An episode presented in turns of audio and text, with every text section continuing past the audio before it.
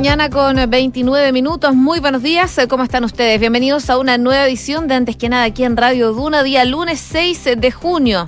Les cuento que a esta hora hay 3,3 grados de temperatura. La máxima va a llegar hasta los 21, seguro que nos dice la Dirección Meteorológica de Chile. Y vamos a tener principalmente cielos despejados. Esto después de un fin de semana que estuvo bastante cubierto y que el viernes, de hecho, generó lluvia. Lluvia que, por supuesto, se agradece y esperemos que se repita, pero según lo que nos dice el pronóstico extendido, no se prevén próximamente, por lo menos de aquí al viernes. En eh, Viña del Mar y Valparaíso, donde nos pueden escuchar en el 104.1, a esta hora la temperatura marca 9 grados, la máxima va a llegar hasta los 16 y se espera nubosidad parcial durante la tarde principalmente. Van a amanecer con cielos despejados en esa zona del país. Si nos vamos a Concepción en estos momentos, están eh, con cielos totalmente cubiertos. La máxima va a llegar hasta los 12 y se esperan precipitaciones durante esta jornada. Principalmente van a ser chubascos débiles. Y en Puerto Montt, donde nos pueden sintonizar en el 99.7 en Puerto Montt y alrededores, les cuento que a esta hora hay 9 grados de temperatura, la máxima va a llegar hasta los 10, no va a subir mucho más y se esperan eh, precipitaciones, lluvia débil principalmente durante la mañana y tarde del día de hoy y vientos que van a ir entre los 25 a 40 kilómetros por hora, pero con ráfagas de viento incluidas de hasta 50 kilómetros por hora podrían llegar esas ráfagas de viento, según que nos dice la Dirección Meteorológica de Chile. Hay algunos avisos de precipitaciones normales a moderadas en la región de Magallanes, eh, también de viento normal a moderado en las regiones de la Araucanía, los ríos y los lagos, y también de nevadas normales a moderadas en la zona de las regiones de Tarapacá, Antofagasta y también de Atacama. Son parte de los anuncios que da a conocer a esta hora de la mañana la Dirección Meteorológica de Chile. Hacemos un resumen de las principales informaciones que están ocurriendo en Chile y el mundo en los titulares.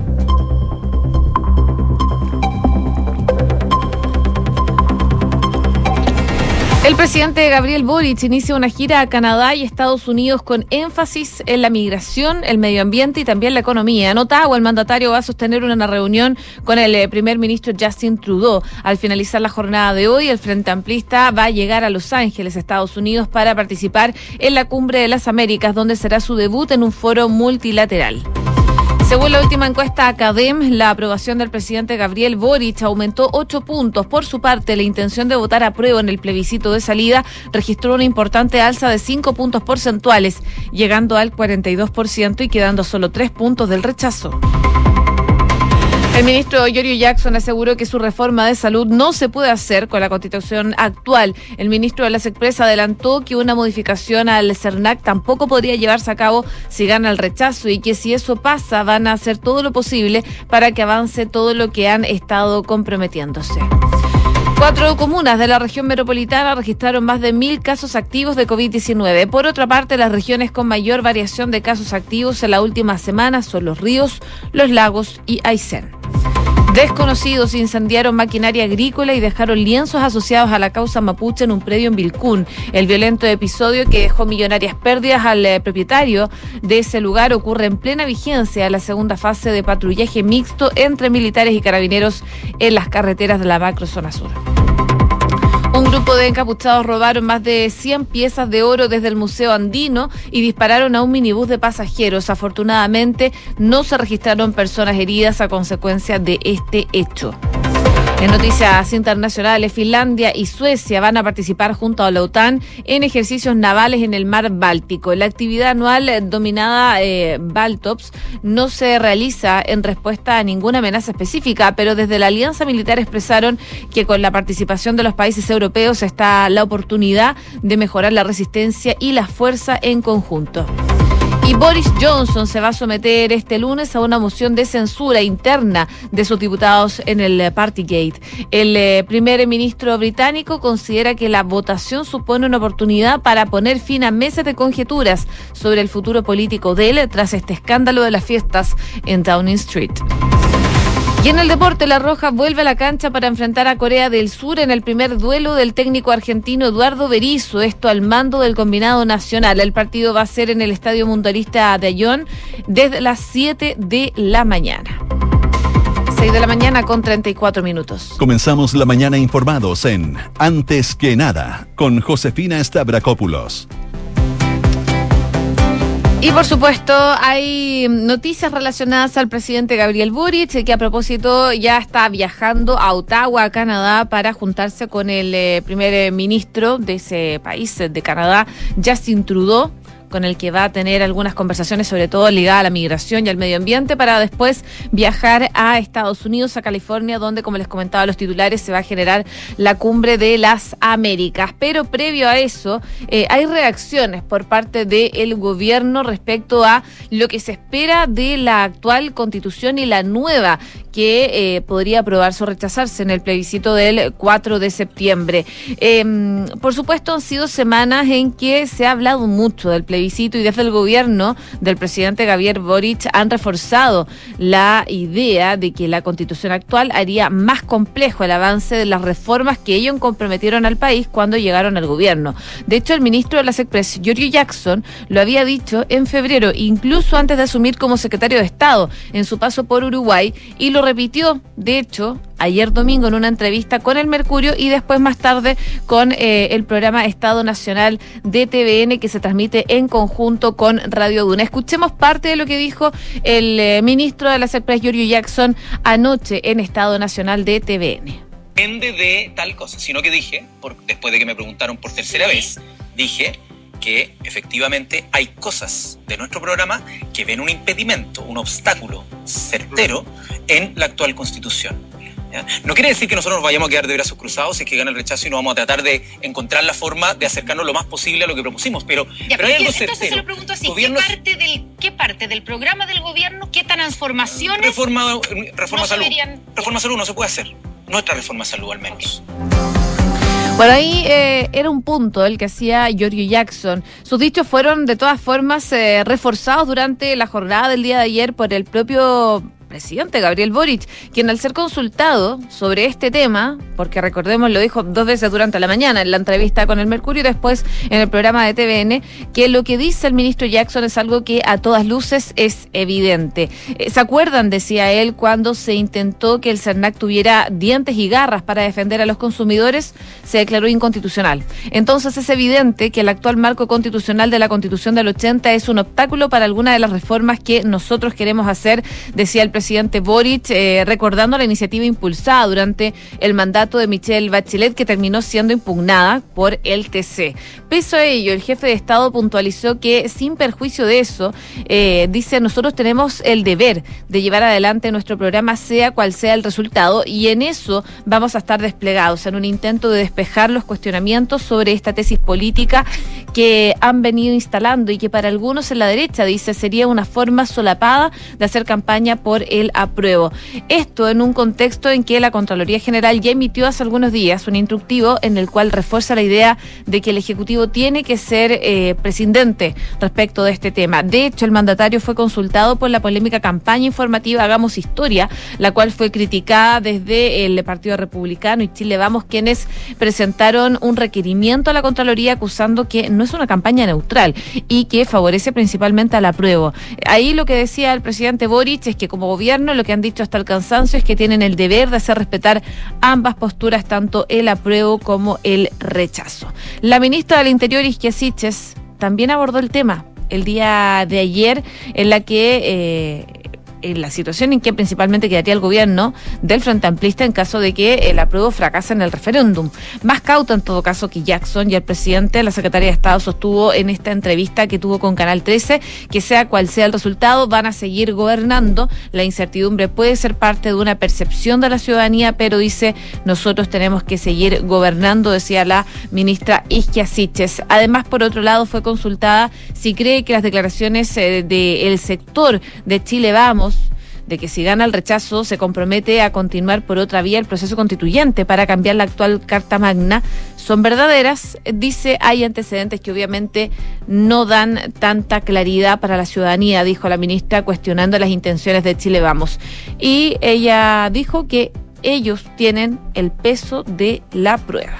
Bueno, Vamos a ver qué pasa durante los próximos días, son las posturas que han tenido desde el gobierno respecto a eh, si es que gana el apruebo o el rechazo. Y a propósito de eso, salió una nueva encuesta CADEM que habla de un incremento en ocho puntos en la intención de votar apruebo, que subió un 42%, quedando solo tres puntos del rechazo. Son los datos que da la encuesta CADEM el día de hoy. Eh, la intención de votar apruebo en el plebiscito de salida registró este importante alza de cinco puntos porcentuales, dije ocho, perdón, eran cinco, llegando al 42% y quedando solo a tres puntos de la opción del rechazo que se mantiene eh, por sobre el apruebo en un 45% y que el 13% eh, de los consultados en la encuesta de Academ se declara aún indeciso respecto de esta consulta. A la vez, el 50% de los consultados cree que el próximo 4 de septiembre va a triunfar el apruebo por sobre el 37% que piensa que va a ganar el rechazo. Son las posturas que da a conocer la encuesta CADEM el día de hoy. 6 de la mañana con 40 minutos. Estás en Antes que nada con Josefina Stavrakopoulos. Duna 89.7. A propósito de la convención eh, constitucional, ya los convencionales de normas transitorias están intensificando las negociaciones para poder alcanzar un nuevo acuerdo. De hecho, hasta el Palacio Pereira llegaron ayer domingo la mayoría de los convencionales que integran esta comisión de normas transitorias y principalmente la intención era poder alcanzar un acuerdo en las indicaciones que tendrían que presentar la instancia cuyo plazo vence hoy día a las 23.59 horas. Así entonces los constituyentes de la comisión, salvo los de derecha que no participaron en la cita, han acelerado y han intensificado también las tratativas con miras a alcanzar un consenso, luego de que el jueves pasado gran parte del informe de la comisión fuera rechazado en el Pleno. En la oportunidad se cayeron dos artículos que han eh, tensionado las tratativas, según eh, reconocen desde los colectivos. El primero está relacionado al inciso que ponía fin al Senado, por ejemplo en 2026, y que permitía que los integrantes del Senado que concluyen sus funciones en 2030 pudieran postular en las elecciones del 2025 y que se harán para la Cámara de las Regiones y al Congreso de Diputadas y Diputados. La norma se cayó en parte por los votos en contra de convencionales de movimientos sociales, de la Coordinadora Plurinacional y Pueblo Constituyente, los que se opusieron en respuesta a los otros colectivos de izquierda que rechazaron el artículo relativo a establecer un quórum de dos tercios para poder reformar la nueva constitución. La caída de este segundo artículo, en todo caso, no fue sorpresivo debido a que en los días previos el colectivo socialista y los independientes no neutrales que habían adherido a un inicio a la idea anunciaron su negativa a continuar con un quórum tan alto, luego de las críticas que recibieron al respecto, principalmente de los senadores del el propio gobierno. Esto porque se dijo que se buscaba establecer un candado para no reformar la nueva Carta Magna en caso de ganar el apruebo en el plebiscito del 4 de septiembre. De hecho, senadores socialistas indicaron que un quórum que complicaría cambiar la nueva Carta Magna solo favorecería a la opción del apruebo. En este contexto en que los colectivos han redoblado, por supuesto, sus esfuerzos por alcanzar un consenso y según tramitarían hoy, dejaron esos dos temas para el final justamente porque son los más complejos. Y de hecho, al cierre eh, de, de las ediciones de los diarios continuaban las citas y aún no se abordaban esas materias. Así, las mismas fuentes dicen que había logrado acuerdos en áreas relativas a la justicia, la forma de Estado y derechos fundamentales. Parte de lo que se está viendo en el Partido Comunista, en tanto, están por un quórum más elevado de dos tercios y también incluyen un referéndum. Sin embargo, desde Pueblo Constituyente, la Coordinadora Plurinacional y Movimientos Sociales son de la idea de mantener los dos tercios, de lo contrario, podrían no apoyar eh, el otro artículo del que podría significar que se rechace en el Pleno la propuesta por segunda vez. Así que vamos a ver qué ocurre durante esta jornada. Hoy día en la noche, de hecho, vence el plazo para la Comisión de Normas Transitorias. Vamos a ver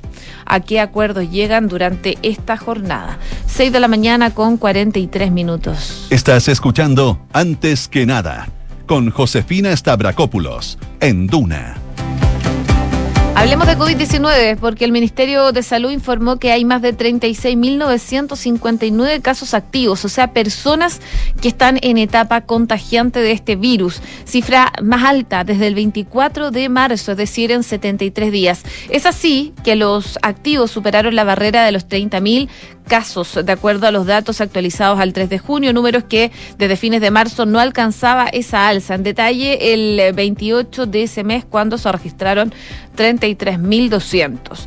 Bueno, la tercera hoy día trae un análisis de los últimos informes epidemiológicos que hace el MinSal y demuestra que, por ejemplo, en la región metropolitana, las comunas que registran sobre los mil casos activos son Las Condes, Maipú, Puente Alto y Santiago. Las Condes lidera con 1.189 casos. Por otra parte, la variación de casos activos en las últimas cuatro semanas, es decir, entre el 6 de mayo al 3 de junio, son Cerrillos, Melipilla, Alhué, Isla de Maipo, Buin, San Ramón, La Granja, Pudahuel, entre otras.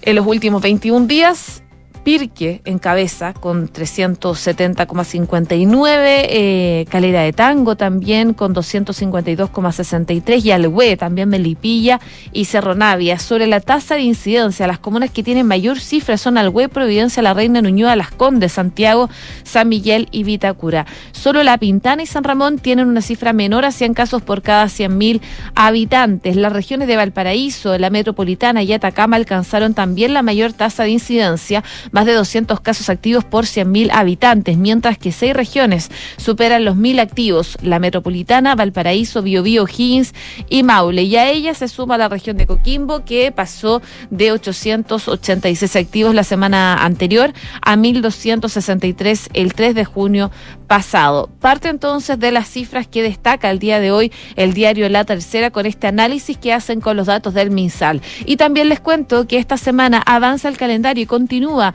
en todo el país el proceso de vacunación con la segunda dosis de refuerzo o la cuarta inyección contra el COVID-19. Es así que entre hoy, lunes 6 de junio, y el domingo 12 de junio, les corresponde a todos aquellos que hayan recibido la primera dosis de refuerzo o tercera dosis hasta el 2 de enero de este 2022. Además, se mm, se le pondrá también a las personas inmunocomprometidas y a los funcionarios de salud del sistema público y privado que hayan recibido la tercera dosis hasta el 13 de febrero de este año.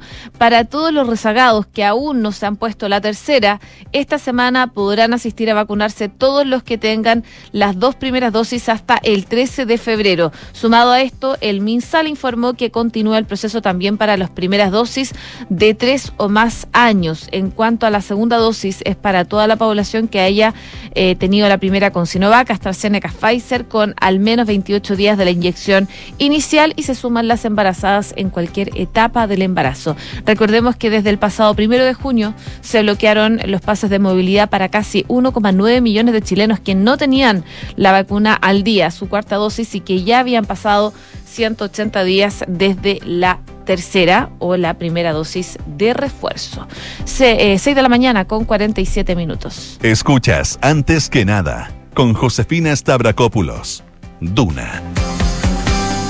Y esta noticia es realmente lamentable. Un cuantioso robo se registró durante eh, la jornada de ayer domingo en las dependencias del Museo Andino, que está mm, en el interior de la Viña Santa Rita, en la comuna de Buin, del cual desconocidos sustrajeron más de 100 piezas de oro de obras precolombinas provenientes de distintos países y cuyo avalúo patrimonial es realmente incalculable. Según fuentes policiales, este ilícito ocurre cerca del cierre del concurrido recinto, aunque a esa hora se encontraba abierto al público y con visitantes que recorrían el lugar. Y en ese momento, desde tres autos de alta gama, los cuales circulaban sin sus placas patentes de desconocidos descendieron cerca de 12 personas con rostro cubierto, quienes demoraron entre 7 a 10 minutos en eh, perpetrar este delito.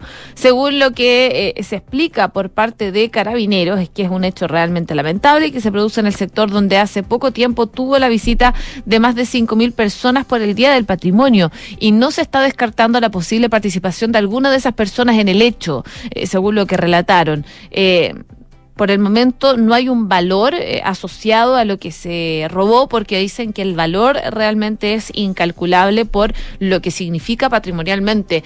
Tras este ilícito, los antisociales intimidaron con armas de fuego a los pasajeros de un minibús que se encontraba en las dependencias del museo a quienes eh, combinaron a descender para luego... Eh, realizar algunos disparos contra ese vehículo, el cual registra en su carrocería dos impactos balísticos. Al respecto, también la policía dijeron que no habrían personas lesionadas o heridos producto de este violento accionar y que luego de eso los delincuentes se dieron a la fuga por el acceso sur a un lugar que estaría indefinido por el policial, eh, el personal policial. Consultado por si los antisociales ingresaron con vestimenta similar a la que utiliza el personal de seguridad, dice que se están eh, realizando las investigaciones. Pero por supuesto, hablaron desde el Museo Siniestrado, Eloísa Cruz, eh, que es subdirectora de este museo, dice que es la primera vez que ocurre un robo en el recinto y que en esta oportunidad los objetos sustraídos pertenecen a una colección que habría sido donada por la Fundación Claro Vial hace 15 años, siendo inaugurada en el año 2006 y que ha estado abierta a la comunidad desde entonces. Dice que es una tremenda pérdida para el país, sobre todo para la zona. A este museo asisten 10.000 niños al año, unas 50.000 personas, los cuales vienen a visitar objetos patrimoniales de carácter precolombino con un valor incalculable. Y son aproximadamente 100 objetos de oro, aunque no tienen claro aún cuánto exactamente son los que se robaron. A la vez reveló que la mm, la colección se encontraba en una sala que estaba blindada, especialmente preparada para objetos de esa índole y resguardada por un guardia de seguridad durante todo momento. Por su parte, el representante legal del museo eh, dice que ya han llamado mm, al equipo jurídico para empezar a realizar acciones hoy mismo y que la gran preocupación eran los turistas que se encontraban al interior del museo y por supuesto también los trabajadores. 6 de la mañana con 50 minutos. Estás escuchando Antes que nada con Josefina Stavrakopoulos en Duna. Y vamos a revisar también noticias internacionales, porque recordemos que cuando Estados Unidos dijo el año pasado que sería el anfitrión de la Cumbre de las Américas, el gobierno tenía esperanzas de que el evento ayudaría a reparar el daño de la era Trump en las relaciones eh, internacionales y también podría reafirmar la primicia de Estados Unidos sobre China en América Latina. Bueno, en la antesala de esta reunión, el presidente de Estados Unidos, Joe Biden, enfrenta problemas para lograr que una cumbre eh, plagada de problemas sea un éxito, incluso antes de que comience la discordia ideológica sobre a quién invitar, el escepticismo sobre el compromiso de Washington con la región y las bajas expectativas de acuerdos importantes en temas como la migración y la cooperación económica pasan eh, la cuenta probablemente, según lo que explican algunos funcionarios y analistas en ese país. Los estadounidenses básicamente malinterpretaron la situación al no haber previsto que habría un alboroto sobre quién dijo el ex vicecanciller mexicano. Un funcionario estadounidense que habló bajo condición de anonimato admite que los preparativos fueron más complicados de lo que se imaginan. Bueno, los eventos de nivel inferior comienzan eh, hoy día. Biden tiene previsto llegar el miércoles a Los Ángeles para inaugurar formalmente ya esta primera cumbre organizada por Estados Unidos desde 1994 y a pesar de las preocupaciones apremiantes como la inflación, los tiroteos que se han visto eh, durante los últimos meses incrementándose en Estados Unidos y la guerra en Ucrania, Biden tiene como objetivo volver a comprometerse con los vecinos del sur para forjar una visión común tras años de relativo abandono bajo el eslogan de Estados Unidos primero de su predecesor Donald Trump, quien se saltó la última cumbre de Lima en el año 2018. Esas esperanzas se han visto golpeados por la disputa sobre quién va a llegar a esa cumbre. Como anfitrión, Estados Unidos puede elegir a quien invita, pero los primeros planes indican que Cuba, Venezuela y Nicaragua serían excluidos bajo el argumento de que son antidemocráticos. Eso molestó a algunos líderes, incluido el presidente de México, Andrés Manuel López Obrador, quien dijo que no iba a viajar a menos que todos los países de América fueran invitados. Una postura de la que hicieron eco también otros líderes. Washington. Eh, ha descartado la asistencia de los gobiernos de izquierda de Venezuela y Nicaragua. No está claro si Cuba podría estar eh, representada en esa instancia, pero la mayoría de los presidentes ha indicado que asistirán de todos modos. Pero el rechazo que provocó la medida sugiere que muchos países latinoamericanos ya no estén tan dispuestos a seguir el liderazgo de Washington sin cuestionamientos. Así que vamos a ver qué ocurre durante esta jornada. Por supuesto, como les comentaba, el foco va a estar puesto en la migración y también en China, con Biden, por supuesto, bajo mucha presión eh, en cuanto a la situación migratoria que se está viviendo en la frontera sur de Estados Unidos. Se espera que busque compromisos especialmente con México y América Central para frenar estos flujos. Los asistentes de Biden dicen que están trabajando con un comunicado de migración ambicioso, pero un gran avance. Eh, parece poco probable. Algunos líderes de Centroamérica se han irritado, de hecho, por las demandas de Estados Unidos de que aborden la corrupción gubernamental vista como un impulsor de la migración desde Honduras, Guatemala y El Salvador. Un funcionario de alto rango del gobierno de Biden trató de restar importancia a la migración en la cumbre, diciendo que las relaciones de Estados Unidos con América Latina eran mucho más amplias, citando la economía, la política climática y la repercusión de la pandemia del COVID-19. 6 de la mañana con 54 minutos. Cifras, mercados, empresas. Las principales noticias económicas están en Antes que nada. Estamos a la espera del IPC. La escalada inflacionaria que vive la economía chilena al parecer no cede y no hay atisbos todavía de una moderación en los precios, sino que todo lo contrario. Así como ya ha ocurrido con meses anteriores, las expectativas del IPC para mayo, el que informará este miércoles el INE, se ha venido corrigiendo al alza y los economistas consultados eh, la ubican en un rango de 1 a 1,5%. De concretarse el IPC acumulado entre enero y mayo llegaría a entre 5,9 y 6,4%, duplicando en solo cinco meses la meta anual de la inflación de 3% del Banco Central. A su vez, en 12 meses, si el rango de mayo es de 1%, la variación de los precios pasará de 10,5% a 11,3%, mientras que si fuera de 1,5% subiría de 11,9%. En cualquiera de ambos escenarios se trata de la inflación más alta desde mediados del 94, hace 28 años. En la parte más alta de las proyecciones se sitúa Carmen Gloria Silva, por ejemplo, economista de Santander, que espera un IPC de 1,5%. De acuerdo a la experta, estos mayores precios se darán tanto por precios internacionales elevados de alimentos y combustible como por factores estacionales. Algo más atrás está Francisca Pérez, economista principal de BCI, quien prevé un IPC de 1,1%. Mismo pronóstico tiene Martina Ogaz, economista de Euroamérica, pero a diferencia de Pérez, esta fue elevando en el mes. Así que vamos a ver qué se espera para este IPC que se va a anunciar el miércoles por parte del INE, pero sí o sí se espera un alza en eh, estos números producto de la inflación. 6 de la mañana con 56 minutos. Y les cuento que tener una cuenta vista que te paga intereses solo por tener saldo en ella es posible. Puedes conocer la nueva cuenta más de Banco Consorcio donde solo por mantener saldo ya estás ganando. Solicita tu cuenta más en consorcio.cl. ¿Y sabías que puedes comprar de forma anticipada los servicios funerarios de María Ayuda? Entrégale a tu familia la tranquilidad que necesitan y estarás apoyando cientos de niños de la Fundación María Ayuda. Convierte el dolor en un acto de amor. Cotiza y compra en www.funerariamariaayuda Duna.cl. Bien a continuación, Duna en punto junto a Rodrigo Álvarez. Sigan en la sintonía de Radio Duna acá, el 89.7.